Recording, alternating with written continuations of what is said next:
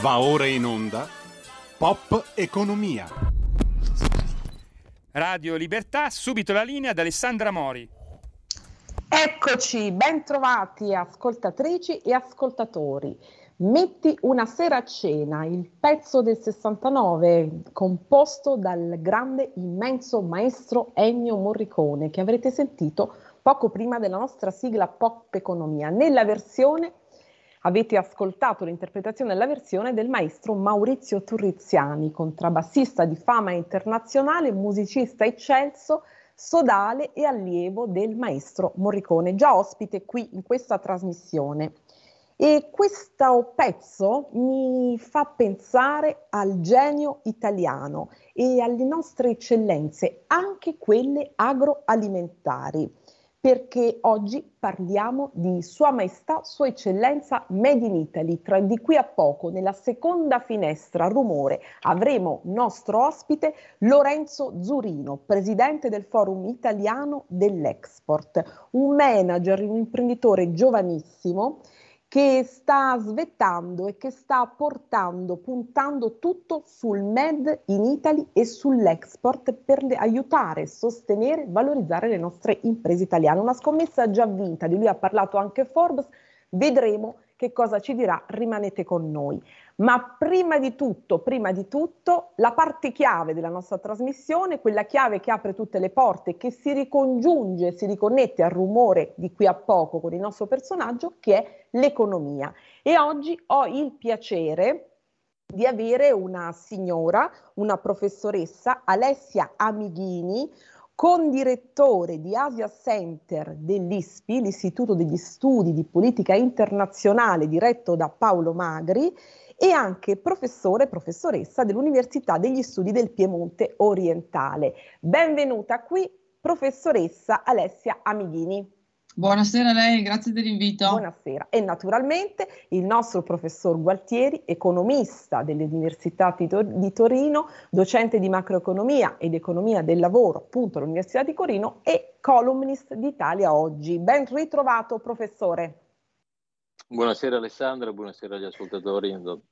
Prima di aprire questo focus voglio solo ricordare dove potete vederci ed ascoltarci, perché lo ricordo sempre, siamo in radiovisione, eh, canale 252 del digitale terrestre, potete naturalmente vederci e ascoltarci sul sito www.radiolibertà.net, pagina Facebook della radio, app della radio e Radio DAB.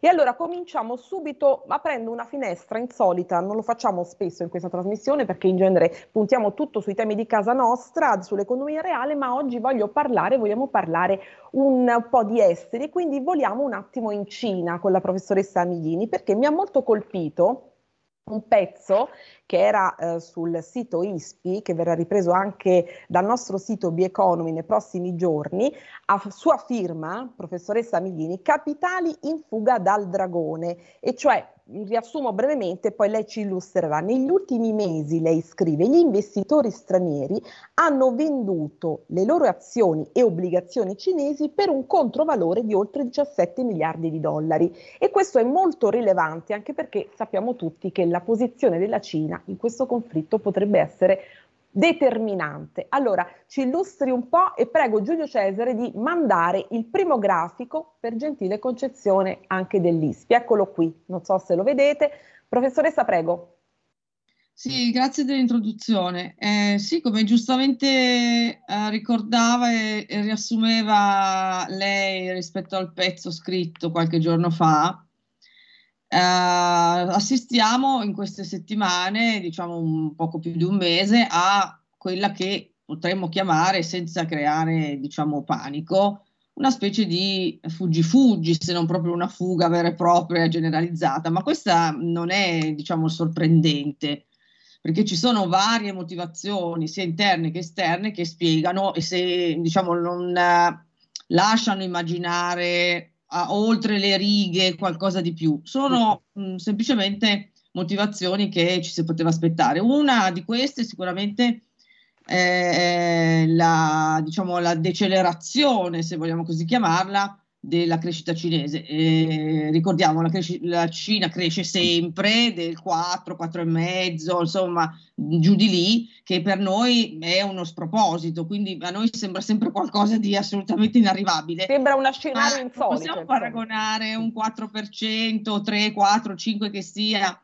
cinese, insomma di un paese così grande ancora con un motore, soprattutto con uno stimolo fiscale enorme, non grande quanto qualche anno fa, ma comunque enorme, quindi una potenza di fuoco senza troppo preoccuparsi del rientro di questi prestiti, dobbiamo dirlo, cosa che invece noi ancora facciamo, ben viva Dio, ecco perché eh, siamo un sistema con delle garanzie, una vigilanza eh, del sistema bancario che funziona, insomma le banche non è che possono prestare a destra e a sinistra senza preoccuparsi del rientro, quindi la differenza è sostanziale, sostanziale e la perché ancora siamo tutelati, mentre noi ce l'abbiamo, ecco, quindi non possiamo paragonare un 4, 4 e mezzo al nostro 0, 0, quel che è, adesso non diciamolo neanche perché fa paura, perché non, non, non insomma ecco, sono come mere, mele e pere, insomma non, non, non è proprio un paragone eh, da farsi. Ecco, invece i gestori dei fondi lo fanno perché dicono ah, la Cina cresce al 5, siamo sottoesposti sul mercato cinese.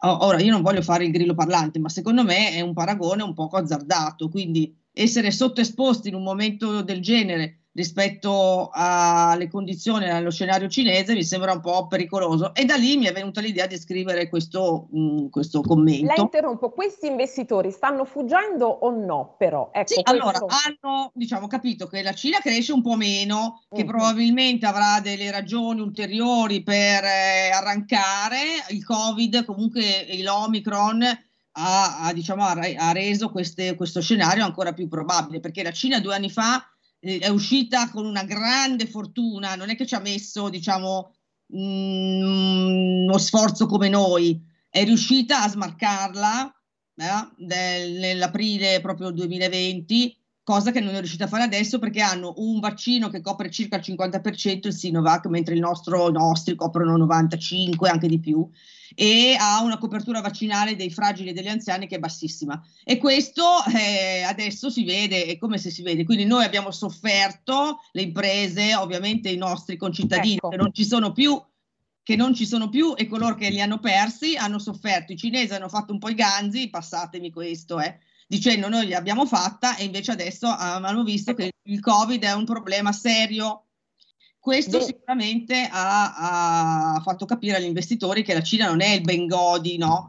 Come ecco, gli italiani, gli investitori italiani, qual è il comportamento? Pensano che la Cina sia ancora il Bengodi eh, perché sì. veniamo un po' alle cose di casa nostra. Questo sì, come pensano. può intaccare con noi? L'hanno sempre pensato e lo pensano ancora perché guardano, hanno diciamo quello che gli economisti, come il collega mi sost- supporterà a sostenere, pe- hanno la miopia della dimensione cioè la, la, dimensione assoluta per l'imprenditore è qualcosa che conta, ma eh, quello mm, insomma l'economia funziona solo in relativo, di assoluto c'è poco, anche le nostre buste paga, sì c'è scritto un numero, ma poi uno va a vedere quanto comprano, non è il valore che conta, il valore assoluto in economia mh, mm, a, mi, a, mia conoscenza conta proprio poco eh, in qualunque campo. E questo è sempre un po' mh, mm, eh, un, diciamo, una svista, chiamiamola se volete eh, essere grandi o piccoli vuol dire ben poco, insomma, è tutta la, la, la, potenza la forza e la debolezza sono sempre relative. In questo momento la grandezza cinese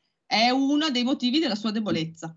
Professor Gualtieri, sono assolutisti questi economisti. No? Come, com'è il valore assoluto in economia? Concorda con la professoressa Michini e soprattutto come intacca tutto questo con l'economia reale? Come la vede? Eh, sì, la nostra economia reale, ovviamente. Sono d'accordo totalmente con, con, la professoressa e con la collega. Il, I valori assoluti dicono molto poco, devono essere eh, ponderati, altrimenti rischiano di mandare veramente fuori strada qualunque ragionamento economico. Adesso, per non essere molto astratti e venire al nostro caso concreto, è ovvio che eh, purtroppo in questo caso il valore assoluto, il peso in valore assoluto della Cina sul commercio mondiale ovviamente ha un impatto importante anche sulla nostra, sulla nostra economia. Ricordo che il 32% del nostro PIL eh, scaturisce dall'export e una fetta di questo export va verso la Cina, una contrazione cinese, una contrazione del commercio mondiale derivante dalla uh, in questo momento specifico dalla guerra eh, in Ucraina e per le contingenze citate per, molto dettagliatamente dalla professoressa sulla Cina, ovviamente ha un impatto importante sul nostro PIL che già barcolla eh, vicino, un po' sopra, un po' sotto lo zero, vedremo cosa succederà eh, nel 2022, in questo momento è non, non pronosticabile. Quindi in estrema sintesi un impatto diretto importante eh, sul PIL del nostro paese, che significa sull'occupazione e sulla ricchezza degli italiani. Ecco, lei ha detto una, cosa, una parola chiave, l'export, l'ho appena accennato prima, ne parleremo di qui a poco, un valore importante e nel 2021, eh, li abbiamo commentati professore tempo fa questi dati, l'export è esploso no? e questo è stato un caso un po' eclatante perché c'è stato questo boom dell'export, vediamo se poi è vero, è reale o meno, ma invece andiamo a vedere se questi dati sull'occupazione, ehm, insomma dichiarati ieri, resi noti dall'Istat, sono ehm, reali perché l'Istat ci ha confortato molto con questi dati, e cioè gli occupati dipendenti a termine a marzo salgono a quota 3 milioni 159, insomma il livello più alto dal 77. La crescita sostenuta dell'occupazione a marzo è um, enorme, trainata dalle donne, professoressa Amighini, con 85 mila occupate in più al mese. Non va molto bene per i giovani, ma siamo davvero così messi bene, professore? Mm, io sono rimasta un po' perplessa da tutto questo. Che ne pensa? Eh, Guarda, eh, guarda, Alessandra, i dati sul mercato del lavoro sono sempre abbastanza complessi da interpretare perché gli economisti usano dei termini molto diversi da quelli che sono eh, usati eh, comunemente. Allora, da un punto di vista economico e statistico, è considerato occupato eh, un soggetto che svolge almeno un'ora di lavoro nella settimana di riferimento. Quindi è chiaro, dal punto di vista statistico è la regola europea, ok? da un punto di vista dell'economia reale è una cosa molto diversa perché non possiamo certamente considerare pienamente occupato chi svolge soltanto un'ora di lavoro. Ecco perché il dato sul numero degli occupati in sé per sé non dice, come dice la, la professoressa, il valore assoluto non dice niente, proprio è un dato privo di qualunque significato. Ovviamente è meglio che ce ne siano di più piuttosto che ce ne siano di meno, ma questo mi sembra, mi sembra di essere talmente banale nel dirlo che non vale nemmeno la pena di ragionarci. Quale potrebbe essere un dato invece interessante? Qual è la caratteristica della nostra economia? Quando cresce l'occupazione?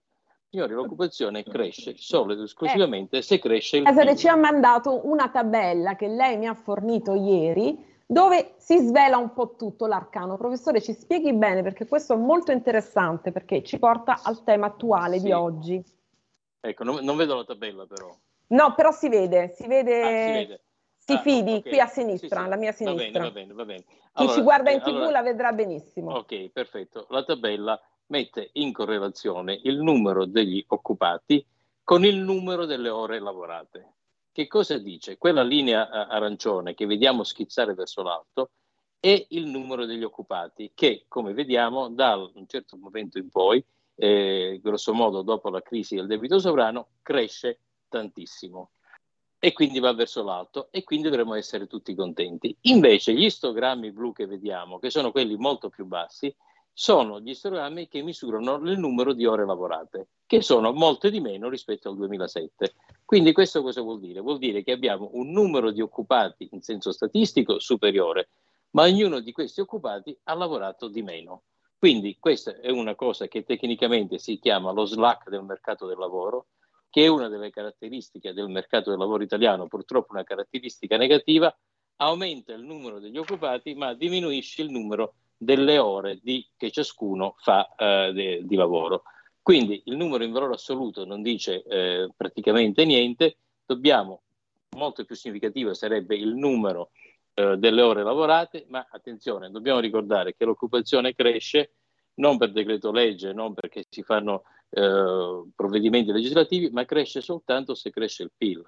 Ora, se il nostro PIL del 2021 ancora non ha raggiunto, nonostante la ripresa, i livelli del 2019, che a sua volta sono i livelli del 2000, è chiaro che l'occupazione non potrà mai crescere, perché avendo noi un PIL pari a quello eh, dell'anno 2000, grosso modo, eh, non potremo assolutamente immaginare di avere occupati in crescita perché questo significherebbe una cosa tecnicamente ancora peggiore che eh, per produrre la stessa quantità di output no, di, di, prodotto occorre un numero maggiore di lavoratori e di ore di lavoro. Questo fortunatamente non c'è. Allora abbiamo una situazione in cui il PIL è stagnante, se il PIL è stagnante per produrre questo PIL ci vogliono sempre lo stesso numero di ore di lavoro. L'occupazione non può aumentare se non aumenta il PIL. Allora, professoressa Mighini, l'occupazione, dice il professor Guartieri, cresce se cresce il PIL e leggevo appunto il dato, trainano le donne con 85.000 occupate in più sul mese e 40, 442.000 su marzo 2021. Giovani malissimo, ovviamente i contratti tengono quelli a tempo determin- indeterminato, ma quelli eh, dei giovani sono tutti a tempo indeterminato, traballanti, vacanti. Eh, da donna, da economista, come, cosa, cosa ne pensa?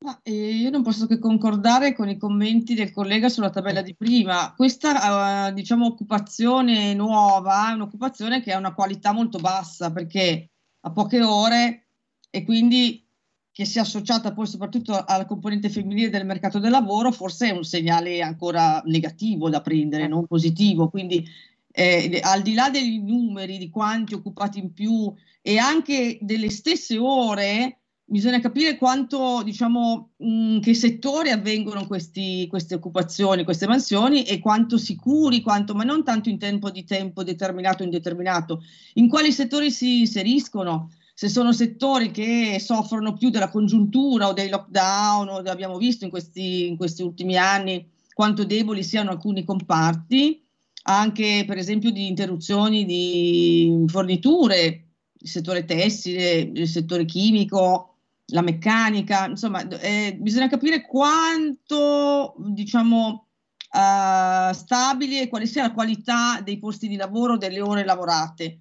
E ahimè, su questo fronte l'Italia mh, versa malissimo perché abbiamo molti comparti, al di là di quelli giustamente si ricordavano che fanno la forza del Made in Italy e che trainano le esportazioni e che sono sicuramente molto competitivi anche nei lockdown, hanno tenuto perché c'è un grande comparto, la meccanica strumentale, l'agroindustria, insomma sono ecco, i, l'agroindustria, della, della moda casa persona, sono quelli che tirano l'Italia, diciamolo. Esattamente. Sicuramente. Ma poi c'è tutto un mondo di italiani che lavorano nella ristorazione, nel turismo e questi settori eh, non solo soffrono di più quando ci sono flagelli di ogni genere, come abbiamo visto in questi anni, ma sono anche lavori qualitativamente inferiori perché hanno un livello di capitale umano evidentemente inferiore e soprattutto una organizzazione molto più destrutturata. Ecco, un ascoltatore ci dice: Ma quindi lavorare meno e lavorare tutti è una balla?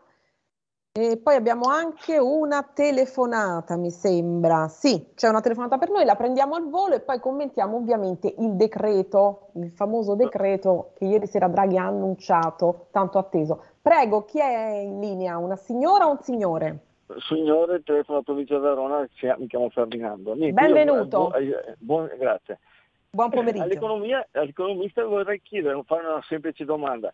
Ma come si intende eh, far crescere il prodotto interno lordo se facciamo lavorare un'ora ai nostri giovani, tenendoli su, con il reddito di cittadinanza, facendo lavorare gli anziani, la gente che ha fatto 40 anni fino all'ultimo giorno della loro morte? Ecco, a me piacerebbe sapere questa, eh, perché paga, eh, pagare eh, il reddito di cittadinanza per tenerli nel, nel, divano, far lavorare la gente che ha fatto 40 anni, eh, tenerli sul posto di lavoro, non gli si dà la possibilità, anche perché questi non hanno la possibilità di programmare la propria vita, non hanno la possibilità di comprarsi una casa, non hanno la possibilità di comprarsi mobili, diventano i mammoni. Ma chi è che li ha resi mammoni questi ragazzi? Diciamo che siamo stati noi grandi economisti che vengono fuori da questa cazzo di bocconi che non sono capaci ancora a fare determinate iniziative per questi ragazzi. Guardi, noi sul reddito di cittadinanza, se seguito le nostre trasmissioni, ne abbiamo dette di ogni, cioè sulla bufala del reddito e sugli errori, sugli errori del reddito di cittadinanza, specie il professor Guartieri, ne abbiamo parlato molte volte e quindi penso che le risponderà con piacere. Professore. Sì, fortunatamente ho fatto l'università cattolica, non ho fatto la boccone, quindi è scappato questa cosa. Allora, eh, parlando molto, molto seriamente, eh, il reddito di cittadinanza è stata una manovra eh, radicalmente sbagliata, irriformabile e fallimentare sotto ogni profilo, soprattutto eh, sotto ogni profilo numerico, dei moltiplicatori eh, e soprattutto culturale. Io ho definito questa manovra come una politica attiva per il non lavoro, cioè io pago le persone per non cercarsi un lavoro. Avevo suggerito eh, con scarso successo delle modalità differenti, e cioè nel momento in cui il, il, è il soggetto che deve cercarsi un lavoro e quando magari tro- quando trova un lavoro che magari con una retribuzione non sufficiente, allora lì lo Stato può intervenire per integrare a un livello dignitoso questo salario, ma a fronte di uno sforzo concreto di chi eh, cerca un lavoro. Questo per uno degli infiniti dettagli di questo fiume di veleno culturale che ha immesso nella nostra eh, società il reddito di cittadinanza. Vengo alla domanda sul PIL. Eh, il problema è che la stessa domanda che mi ha fatto oggi uno studente, come facciamo a fare crescere il PIL se il PIL cresce quando c'è l'occupazione? È una domanda legittima. Ecco. È una domanda legittima. Allora, il problema è che sono due cose che si muovono contemporaneamente, cioè PIL e occupazione crescono assieme. Crescono assieme a che condizione? A condizione che ci, sia all'interno de- ci siano nella società nell'economia le condizioni strutturali per poter far crescere questo PIL e questa occupazione. Che cosa manca in Italia? Lo dico in dieci secondi. Lo dica chiaramente, professore, lo diciamo sì, sempre, un, però chiaramente. Un problema di una complessità immensa.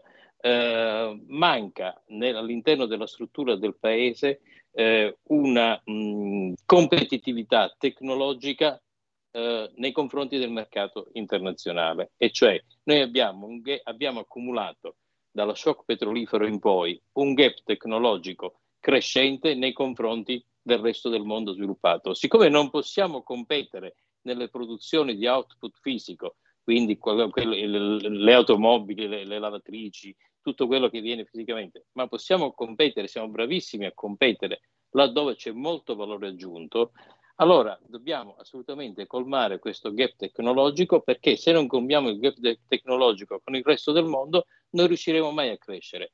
Faccio un esempio molto banale, nelle prime dieci società eh, te- tecnologiche del mondo, quindi internet, hardware, software, non ce n'è neanche una italiana. Allora, mentre ci sono tutti quelli degli altri nostri competitori. Quindi se noi non facciamo in modo di, in, e torniamo alla, alla, soluzione, investire in istruzione, in ricerca e sviluppo nel lunghissimo, e questi avranno ritorni nel lunghissimo periodo, non riusciremo mai a invertire questo declino del paese che dura esattamente dagli anni 70. Beh, ci ha dato la soluzione, perché poi quello che tutti cercano, che noi cerchiamo, è la soluzione anche no? dagli economisti. Professoressa Mighini, che cosa manca? Io so, è un domandone, il professor Guartieri l'ha detto molto chiaramente e poi vorrei da entrambi velocemente, perché siamo in chiusura e il tempo vola sempre, eh, un commento sul decreto degli interventi per 14 miliardi, conferenza stampa di Draghi, aiuti per 28 milioni di italiani. Eh, professoressa, un aiuto tampone oppure qualcosa di più? Professor Gualtieri, che ne pensa? E poi chiudiamo questa finestra. Ma allora, in modo telegrafico, manca la libertà di poter realizzare le proprie idee da giovani e da meno giovani. E invece ci sono regole, lacci, lacciuoli di ogni, di ogni tipo e quindi eh, compagni miei di studio, io sono bocconiana e eh, lo dico perché non mi vergogno. Beh, non c'è nulla di male, credo. Perché non le mando a dire di solito um, uh, ai miei colleghi.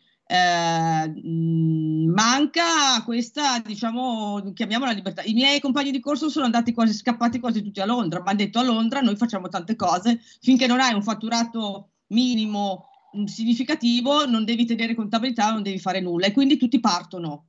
Se funziona, va bene, continuano, se non funziona non ci perdono granché. Da noi è impossibile, quindi le persone non partono, anche quelle che hanno idee. E le idee ci sono perché gli italiani hanno tante idee, sono un po' i blocchi, solo che questi blocchi durano da 40 anni, 50, quelli che sono. Eh, questo è un problema. Non dobbiamo mettere, dobbiamo aiutare chi non riesce, questo è indubbio, ma non dobbiamo mettere le, delle toppe che si vedono più dei buchi. Ecco, benissimo. Professor Gualtieri, ehm, sul caro vita misure eccezionali ha detto Draghi, una toppa oppure un tampone oppure qualcosa di più. Ce la facciamo questa volta perché Draghi ha detto una cosa molto significativa ieri che mi sono appuntata. Non è importante lo strumento ma la risposta alle esigenze. Cioè, eh, eh, Draghi intendeva riferirsi sul fatto che non è stato fatto un nuovo debito, fortunatamente. E lo abbiamo detto per, tante volte. Per reperire, per reperire queste risorse. Eh, quindi questo era sua, la, la, il significato di, di, quella frase. Non è stato fatto un nuovo debito. Ha detto anche una cosa molto importante. Si tratta di un momento eccezionale, eh, di eccezionale congiuntura negativa che va affrontato tempestivamente per evitare che una congiuntura transitoria si trasformi in una recessione ha fatto molto di più di quello che... Mh, e ha detto è un rallentamento, non una recessione. Ecco, perché tecnicamente si ha la recessione quando ci sono due trimestri negativi. Uno l'abbiamo fatto, il secondo ancora non c'è, quindi non siamo tecnicamente in recessione, ma Draghi dice se non facciamo qualcosa di immediato, in recessione non possiamo fare altro che, che finirci. È chiaro che è uno strumento temporaneo, bisogna augurarsi che vengano meno almeno eh, i picchi delle condizioni negative che ci hanno portato a questo primo trimestre negativo del 2022 per poter poi immaginare di poter concludere un 2022 marginalmente positivo. Più di questo, francamente, non penso si, pot- si potesse fare per mancanza di risorse.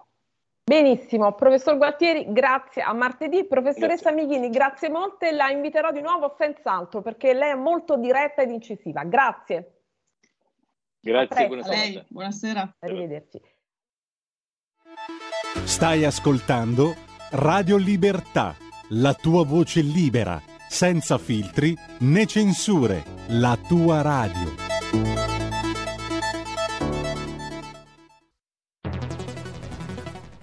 La radio è sempre di più ovunque.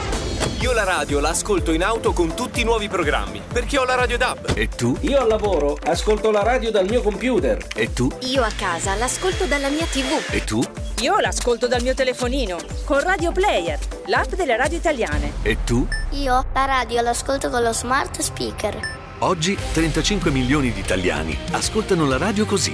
E tu? La radio, ovunque, sempre di più. Anche Radio Libertà è su Radio Player Italia.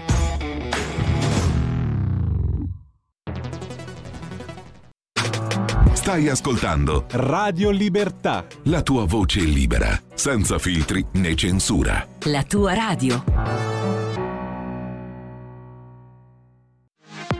La tua radio è ascoltabile anche con la televisione in digitale. Sul telecomando della televisione digitale o del tuo ricevitore digitale puoi scegliere se vedere la TV o ascoltare la radio. Risintonizza i canali radio e troverai anche Radio Libertà, canale 252.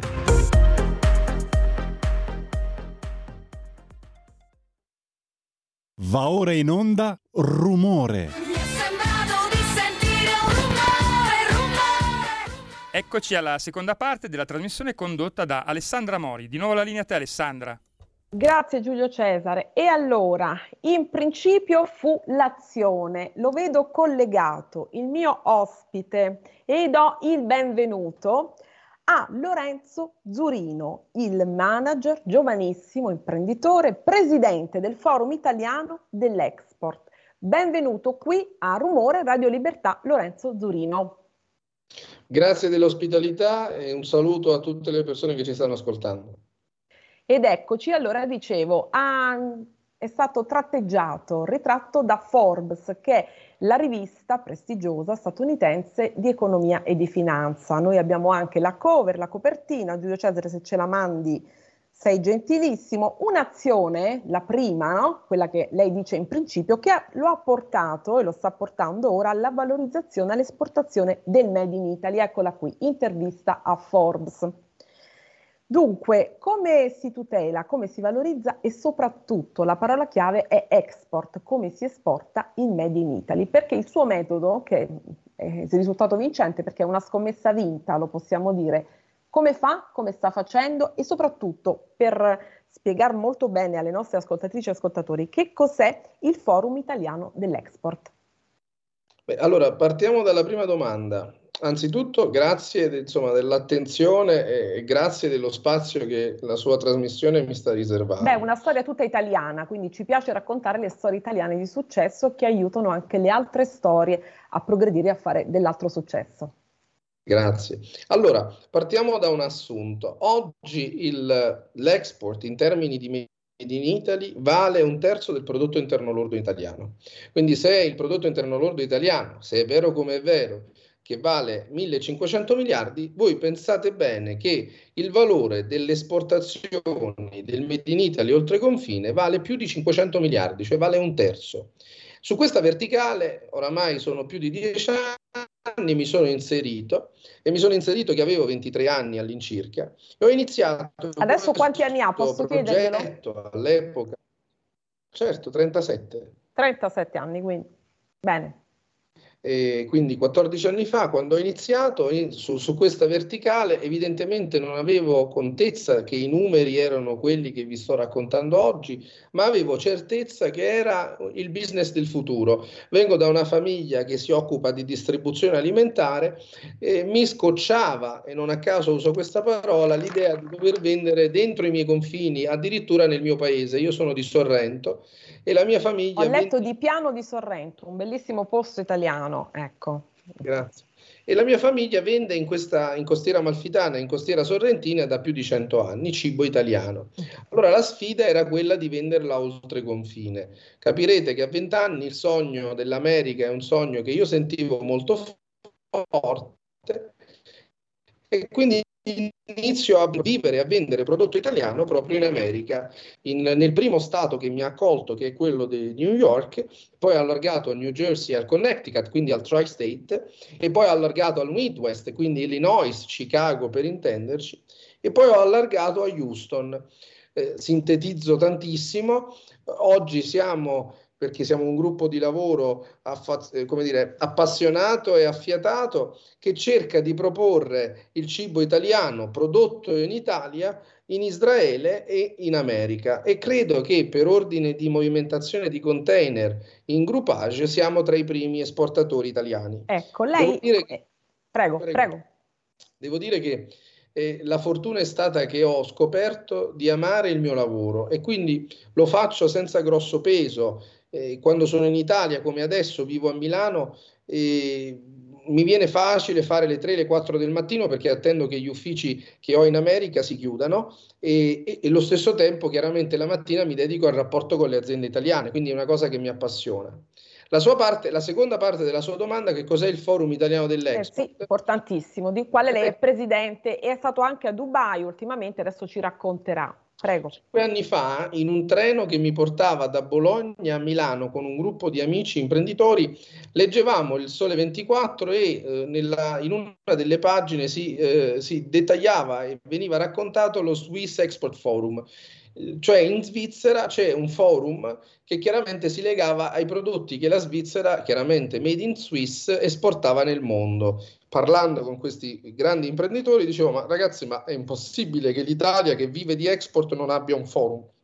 Così nel 2018 eh, io all'epoca, detta loro e bontà loro, ero il più giovane e quindi quello che a detta loro aveva più tempo, cosa non vera, e, ma comunque accettai di buon grado l'incarico all'epoca di presidente del comitato organizzatore del forum e demmo vita a questo forum italiano dell'export nel 2018. La storia, viva Dio, parla da sola. Oggi siamo il primo think tank italiano che si occupa di commercio con l'estero. Raggruppiamo ogni anno molti, molte istituzioni, molti ministri e lavoriamo di concerto col Ministro degli Affari Esteri e col Ministero degli Affari Esteri quindi cerchiamo di dare il nostro contributo come esportatori. Eh, dicevo, lei è anche CEO di The One Company, che è un po' la sua prima azione che ha creato nel 2010, mi sono un po' documentata su, su di lei, e che è un punto di riferimento imprescindibile per molte delle grandi aziende, delle migliori aziende nel settore food agroalimentare. Tutto mi sembra sia nato da lì, no? Ecco, le chiedo che cos'è esattamente e chi sono eh, le aziende che si riferiscono a The One Company, che, che la tengono, tengono questa sua azienda come punto di riferimento. Insomma, quali sono le grandi aziende dell'agroalimentari con le quali lei interagisce? Eh, allora, era un po' quello che le dicevo prima. Arrivo negli Stati Uniti nel lontano 2009 e inizio a capire che c'era eh, tanta voglia di prodotti italiani di qualità e quindi, eh, come io lo dico sempre perché è una cosa della quale mi faccio vanto, iniziai facendo il cameriere e poi pian piano insomma, proposi a me stesso di iniziare a vendere. Ricordo di aver venduto il primo pallet di un vino che si chiama Greco di Tufo, prodotto in un paese dell'Avellinese che si Sì. chiama Tufo, Un vino famoso, E- ecco. Molto famoso, e ne vendetti una pedana, un pallet, e guadagnai quello che con grande fatica guadagnavo facendo invece il bus poi, no? Sì. E allora si accese quella famosa lampadina, dissi, vabbè, ma se con una telefonata riesco a piazzare un pallet, se mi ci dedico con più tempo, con più passione, magari inizio a, a vendere di più e a guadagnare di più. Beh, da quel giorno, lo ricordo perfettamente, nel 2010, dopo quel primo pallet non mi sono più fermato e la Duan prende il nome proprio dalla- da una battuta che ci fu tra me e il mio commercialista rientrato in Italia, perché dissi al commercialista, dissi come posso chiamare la mia prima partita IVA? E lui disse, lo hai detto appena adesso, siccome la tua prima partita È la IVA prima. la prima. E così è nata Che l'azienda. poi è diventata The First, insomma, da The One a The First. Tra l'altro è anche un errore grammaticale perché Eh. si deve dire the first. Esatto. Qual è oggi il fatturato complessivo delle aziende che compongono The One? Glielo posso chiedere? Perché tanto ho visto sono numeri pubblici, anche per far comprendere l'entità del tutto. Ma noi, noi abbiamo bilanci pubblici, quindi evidentemente, essendo una società di capitali, è un bilancio aperto. Noi eh, movimentiamo circa 60 milioni di euro di prodotto italiano tra Israele e eh, Stati Uniti e abbiamo un, discreto EBITDA che, che chiaramente ci consente di poterci definire tra i primi. È stato mh, di recente eh, a Expo Dubai 2020. Eh, il padiglione di Dubai dell'Italia, di che cosa parla e quali sono le richieste maggiori? Che cosa ha riscontrato lì? Eh, Uno degli eventi che il forum ha fatto, come citava lei poco tempo fa, è stato proprio l'evento del Forum Italiano dell'Export a Dubai, proprio durante l'Expo. E devo dire che a differenza di tanti eventi, noi siamo stati ospiti del, di Rashid Al-Alabtour presso l'Al-Alabtour Palace, una delle terze, una delle prime famiglie, per la verità, la terza famiglia eh, di imprenditori più importante del- del- di Dubai. E, e devo dire che c'è stata una grandissima attenzione. Siamo andati lì in maniera molto settoriale, cioè prima di arrivare a Dubai abbiamo capito quali erano i centri di ricavo che potevano destare più attenzione eh, a Dubai e quindi abbiamo raccolto la farmaceutica, la meccanica di precisione e eh, il fashion, eh, lux- lu- luxury fashion. Sicché abbiamo, siamo- abbiamo creato tre diversi panel con queste tre caratteristiche e a detta delle persone che hanno partecipato, devo dire che la sala dell'Ala dell'Ala Laptura era piena. Abbiamo avuto anche, tra l'altro, importanti ospiti, tra i quali proprio Rashid Al-Laptour, Fahad Al-Greggawi. Insomma, abbiamo cercato di parlare a una platea di emiratini e non di italiani, evidentemente per motivi strategici, e siamo stati molto business oriented. Però, avendo settorializzato molto l'evento, abbiamo raccolto immediatamente. Io eh, abbiamo portato lì una delegazione di 18 imprese italiane che sono venute a Dubai e, e devo dire che sono rimasti tutti molto contenti, tutte molto contente, tutte hanno ad oggi contatti tuttora con le persone che hanno incontrato eh, nel posto. Quindi devo dire, Dubai è un paese esplosivo sotto tanti aspetti, esplosivo perché sta esplodendo nell'accezione, come dire, eh, business del termine, si ha una grande richiesta di tante cose. È molto concentrato, come dicono molti, sul lusso, ma devo dire, da un occhio attento, il mio, eh, che chiaramente guardavo con molta attenzione, devo dire che non è soltanto aperto al lusso, ma è aperto al Made in Italy. E non sempre il Made in Italy rappresenta soltanto il lusso, il Made in Italy rappresenta anche il, il bello e ben fatto al prezzo giusto, dico io. E quindi c'è uno spazio che si apre a chi ha voglia di guardare e mettere il naso oltre confine con prospettiva e con competenza, devo dire, è, è un mercato molto florente e anche un mercato utilizzato come hub, perché arrivare a Dubai vuol dire poi abbracciare non soltanto gli abitanti evidentemente di Dubai, ma tutta una catena di città che ruotano intorno a Dubai che rappresentano circa 100 milioni di abitanti. Quali sono i settori maggiormente colpiti dalla causa della crisi ucraina? Beh, è abbastanza evidente. Guardate tutto la, un po' tutti, insomma, però... mm. Beh, allora, partiamo dal primo, eh, che però eh, rappresenta uno dei più pericolosi, quello della logistica. Beh, oggi il costo dei contenitori, allora, chi si occupa di export basa tutte le sue attività su due colonne, un buon eh, buon, un buon porto interconnesso, quindi un'ottima catena logistica interconnessa, le, autorità, le famose autorità portuali, ed un buon ufficio delle dogane interconnesso, quindi un ottimo rapporto tra le dogane che consentono chiaramente a chi vende di avere eh, evidentemente meno muri. Quando l'attività logistica diventa così onerosa, cioè quando il costo del contenitore schizza da 2.500 euro a 8.500 euro, si fa una grande fatica a raccontare che il prezzo, il valore aggiunto del prezzo giustifica questo aumento, anche per un prodotto ad alto valore aggiunto come normalmente il prodotto italiano. Questo ci sta chiudendo giorno dopo giorno, io dico ora dopo ora, mercati che per noi erano mercati florenti. Penso all'Australia. Io mm. avevo un cliente in Australia che comprava olio d'oliva italiano e che mi ha detto, Lorenzo caro, è vero che il tuo olio è più buono, anzi te lo garantisco che è più buono, ma non posso più giustificare il costo di un contenitore da Napoli a um, Sydney 22.000 euro, perché incide così tanto sul costo dell'olio, dell'olio d'oliva evidentemente, certo. che faccio fatica a raccontarlo.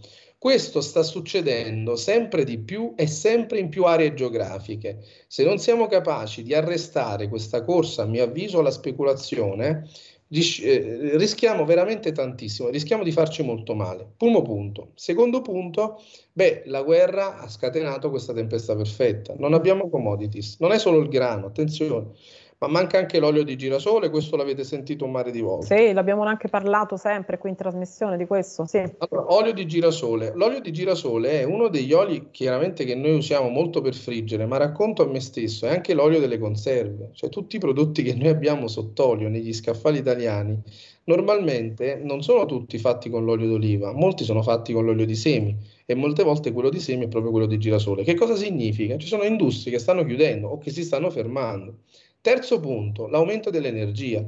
Lo avete sentito mille volte. Eh, ne parliamo sempre del rincaro dell'energia, ha, lo ha parlato perfino Draghi ieri sera, a causa del rincaro dell'energia siamo in questo clima di inflazione che lui dice non è recessione ma semplice rallentamento. Ecco, questo che ne pensa Però, lei come imprenditore? Ho sentito, L'ho sentito tra l'altro poc'anzi da uno dei suoi ospiti che diceva... Esatto, l'economista Gualtieri, sicuramente. Benissimo, l'economista diceva tecnicamente non si può parlare di recessione se non si hanno due trimestri in negativo. Beh, esatto. allora lo anticipo con contezza, garantisco che, ci, che, che, di qui a breve diremo siamo in recessione, almeno per il 2022.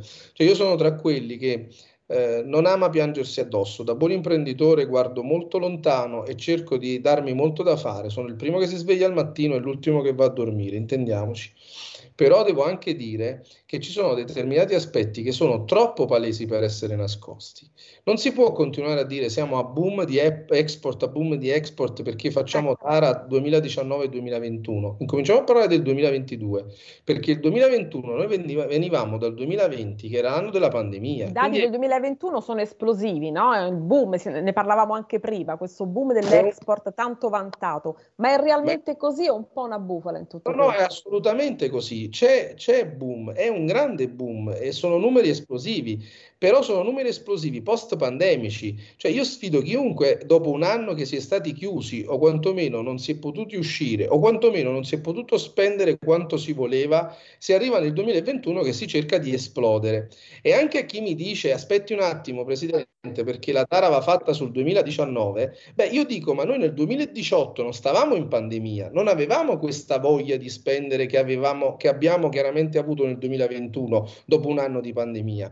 Quindi i dati bisogna leggerli, ma bisogna leggerli con attenzione. Incominciamo a vedere il 2022 a bocce ferme, quando la voglia e eh, come dire, l'esplosione da eh, post pandemia incomincia a scemare, perché ritorniamo a una pseudo normalità, quindi il 2022.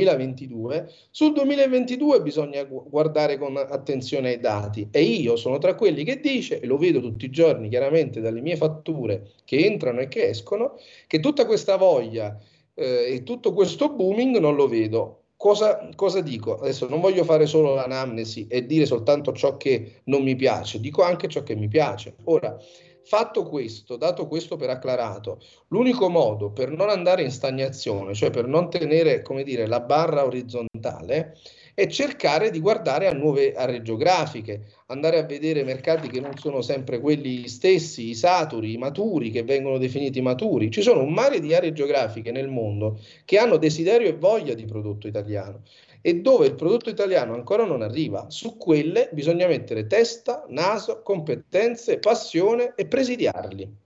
Allora, testa, naso, competenze e passione. Intanto cominciamo a presidiare un pochino l'arte, perché vedo collegata con me, con noi, con gli ascoltatori e le ascoltatrici Nicoletta Orlandi Posti, storica dell'arte, giornalista di Libero TV, con la quale sta noi in questa trasmissione, perché si comincia dall'economia, si va al rumore della notizia, del personaggio, sempre ricollegato con l'economia e chiudiamo sempre con una pillola di arte, dove l'arte non è solo bellezza intrinseca di per sé, ma è molto ricongiunta anche all'economia.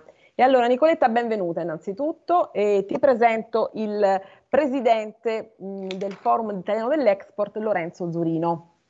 Buonasera Presidente, buonasera a tutte e a tutti e, ehm, e, anche oggi io vi porto una pillola di arte italiana. Ecco, eh, di arte italiana. Se non è Made in Italy questo, che cos'è il Made in Italy? Allora intanto cominciamo a vedere le immagini e poi continuiamo il nostro discorso Manca un po', poco, però ce la facciamo. Eh, Giulio Cesare, vai pure, che Nicoletta ci porta la pillola da...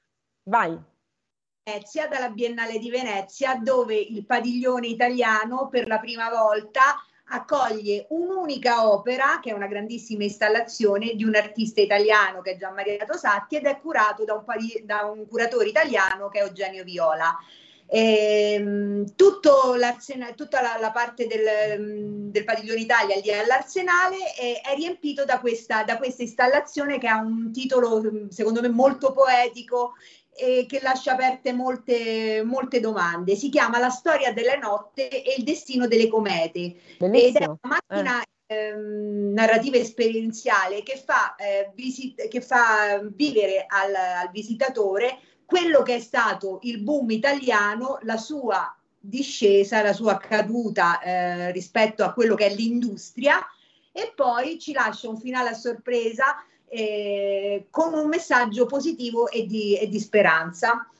E come ci ha detto nell'intervista che abbiamo realizzato per Libero TV il, um, il curatore, eh, il visitatore va via con più domande di quanto uh, sia arrivato. Si entra proprio in, in, un, in, quello che una volta era l'inizio del, del percorso di fabbrica di un operaio, quindi con la macchina dove timbrare il cartellino, eh, si entra in questi spazi industriali e, e si rimane un po' spiazzati perché tutto è rimasto immobile, ma purtroppo non c'è più l'uomo, eh, quindi viene in mente la delocalizzazione, eh, viene in mente tutto quello che, che, era stato il boom economico ed è poi eh, è rimasto carta, lettera morta, quindi la, la, la, produzione industriale è diminuita e tutto qua. Poi si arriva eh, alla fine di questo percorso, proprio quindi nell'arsenale dove c'è l'acqua della laguna di Venezia, dove improvvisamente nel buio più totale iniziano ad accendersi delle lucciole che indicano la strada verso l'uscita.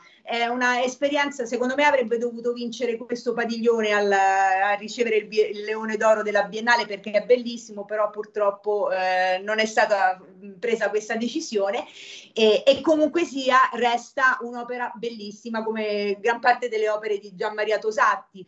Eh, che, che, mette sempre in scena il difficile equilibrio tra l'uomo e la natura, tra lo sviluppo sostenibile e il territorio, tra l'etica e il profitto.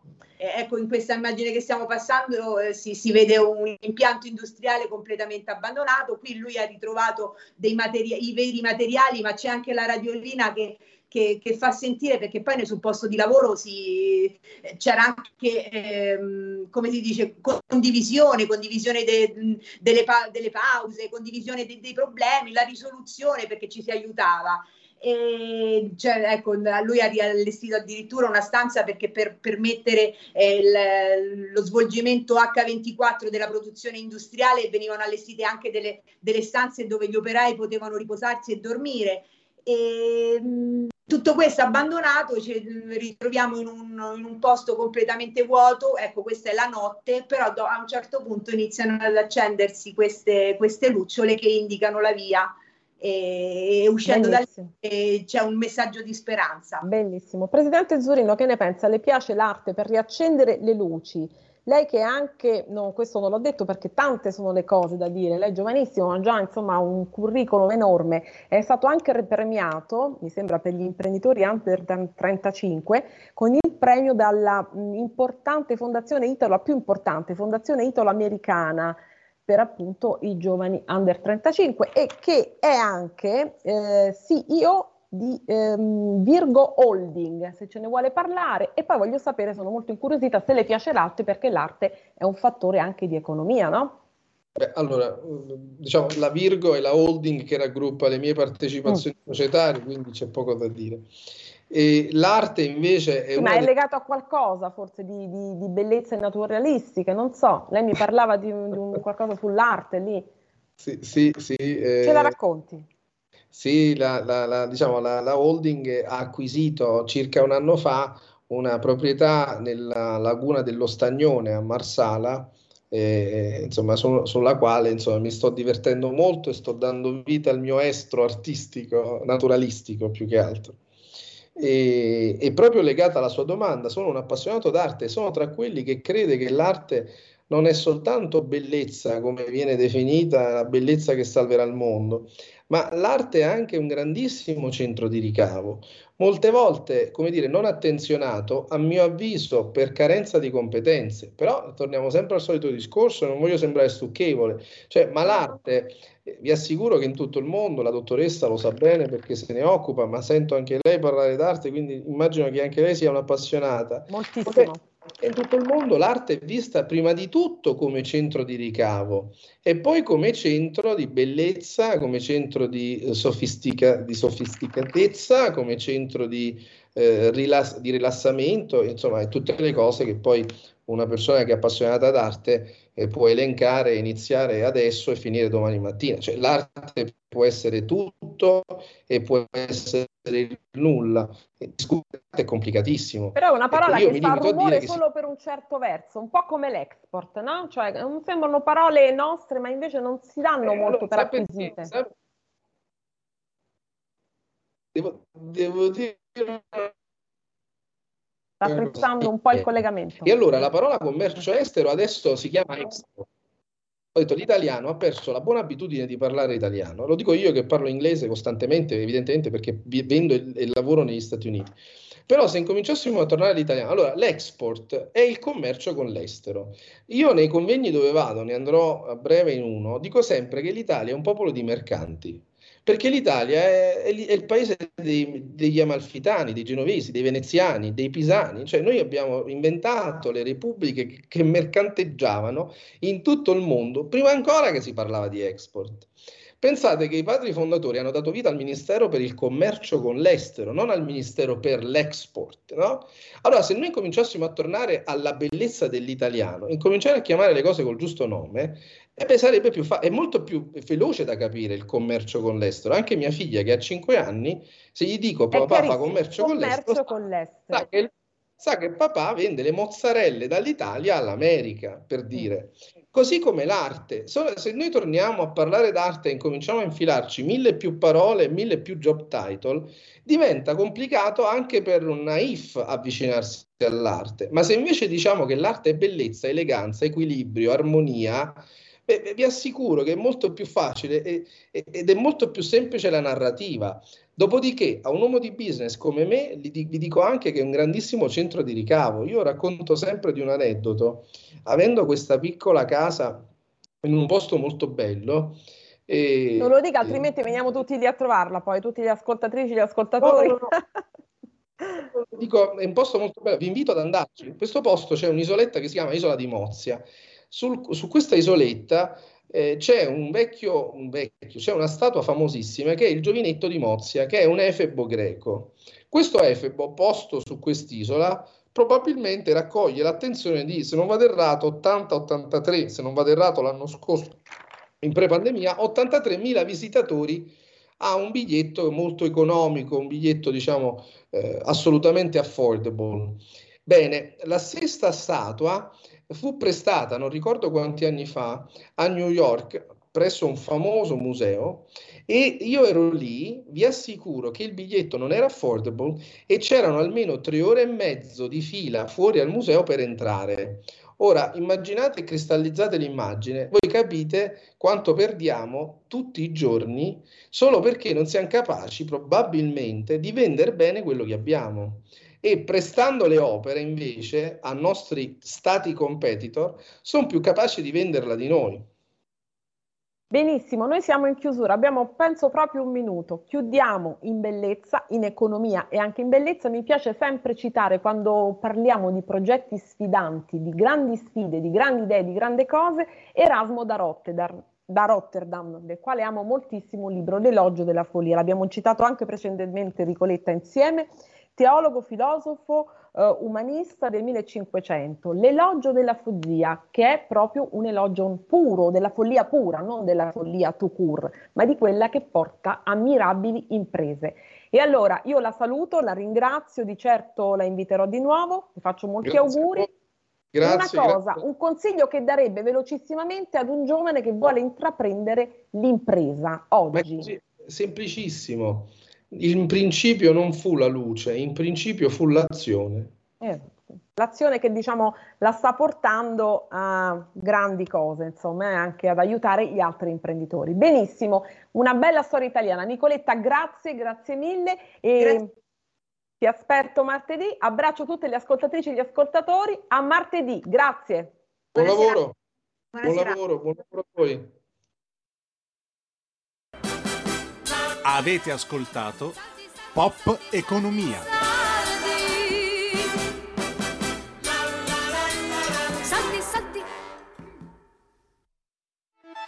Stai ascoltando Radio Libertà.